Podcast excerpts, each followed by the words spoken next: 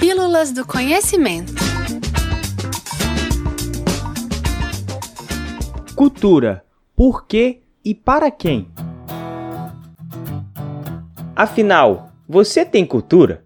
A resposta é simples. Sim, você tem. O conceito de cultura é bastante amplo e definido com focos distintos, dependendo da corrente de pensamento ou dos estudiosos que a interpretam. Entretanto, o termo está presente em muitos momentos de nossas vidas, em circunstâncias de aprendizagem escolar, em conversas cotidianas entre amigos e a família e até em discussões pela internet. Em certas ocasiões, é comum que se haja conflitos ligados ao uso de frases como você não tem cultura ou isso sim é cultura. Hoje, no Pílulas do Conhecimento, discutiremos sobre por que cultura e principalmente para quem.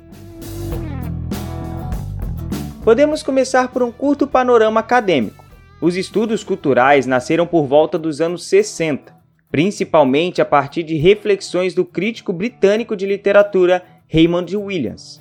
Este campo foi e é essencial para análise e investigação interdisciplinar, que explora as formas de produção de significados e da difusão nas sociedades atuais. Dentre os trabalhos produzidos, notou-se que termos como alta cultura e erudição surgiram há muito tempo, datados entre os séculos 13 e 14 na Europa, a partir de referências aos clássicos da Grécia e Roma antigas, criados pelas elites dominantes. A cultura popular e mais tarde a cultura de massa surgiram então como classificativos de oposição ao que se considerava erudito. Traços dessas definições marcaram nossa sociedade. Na atualidade, não é difícil que se encontre indivíduos que acreditam em formas de culturas superiores às outras. É comum que se utilize a cultura como sinônimo de sabedoria, educação e refinamento. Neste pensamento, entende-se que títulos universitários, volumes de leituras e até a inteligência são aspectos que ditam o quão culturalmente desenvolvido determinado indivíduo é. Nesse sentido, a cultura é uma palavra usada para classificar as pessoas e, às vezes, grupos sociais,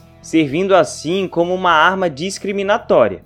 Pense no Brasil um país rico em território, com cinco regiões tão distintas, com crenças múltiplas, variadas manifestações culinárias e ampla diversidade. É impossível que se aponte culturas superiores em detrimento de outras. Afinal, existem diversas formas de manifestação cultural.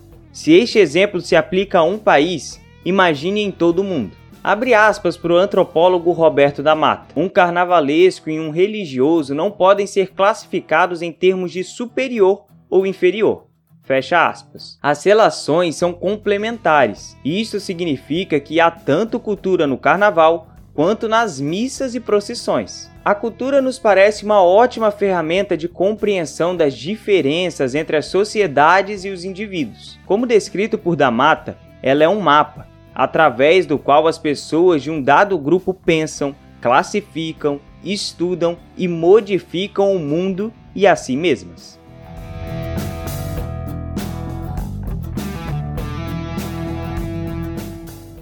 Esse foi o podcast Pílulas do Conhecimento. Esse texto tem como autor Fernando Silva, assistente do Núcleo de Comunicação e Design.